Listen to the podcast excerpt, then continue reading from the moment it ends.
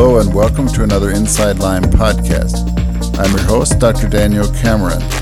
In this podcast, I will be discussing a 43 year old woman with Sjogren syndrome, S J O G R E N apostrophe S syndrome, secondary to Lyme disease. I first read about this case in the journal Rheumatologica by Simeon and colleagues. A 43 year old woman was ill for six months.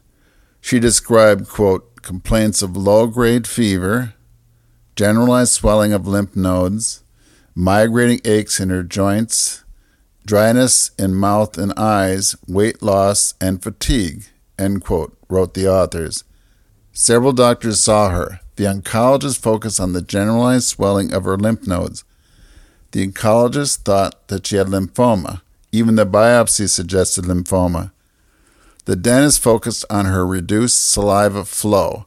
The dentist concluded she suffered from xerostomia. Xerostomia is a dry mouth resulting from reduced or absent saliva flow. The ophthalmologist focused on her dry eyes. The ophthalmologist concluded she suffered from keratoconjunctivitis sicca.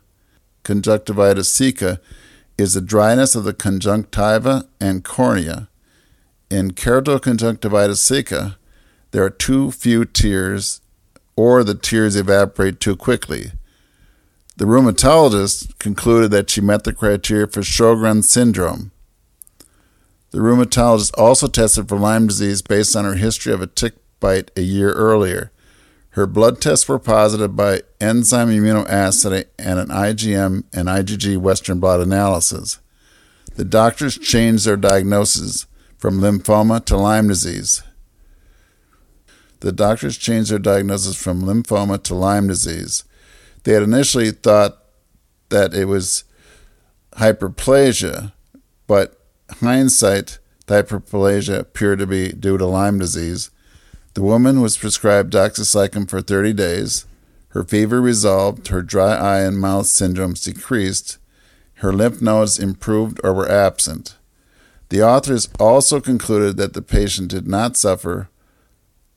The authors concluded that the patient did not suffer from primary type of Sjogren's.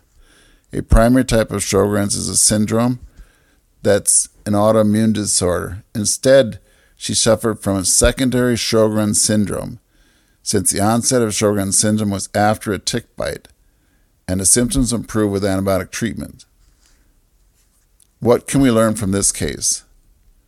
The diagnosis of Lyme disease can be missed despite numerous evaluations. This 43 year old woman had been evaluated by an oncologist, rheumatologist, dentist, and an ophthalmologist before being diagnosed with Lyme disease. The diagnosis can change as new information becomes available.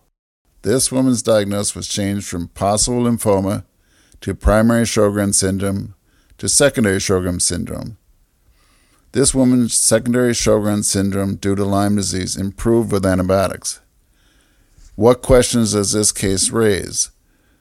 How often does Lyme disease mimic a lymphoma or an autoimmune illness? We need more research in that area. Should individuals with autoimmune illness or lymphoma be evaluated for Lyme disease? I think we need a lot more research in this area. Thanks for listening to another Inside Lyme podcast. You can read more about these cases in my show notes and on my website at danielcameronmd.com. As always, it is your likes, comments, reviews, and shares that help spread the word about Lyme disease. Till next time on Inside Lyme.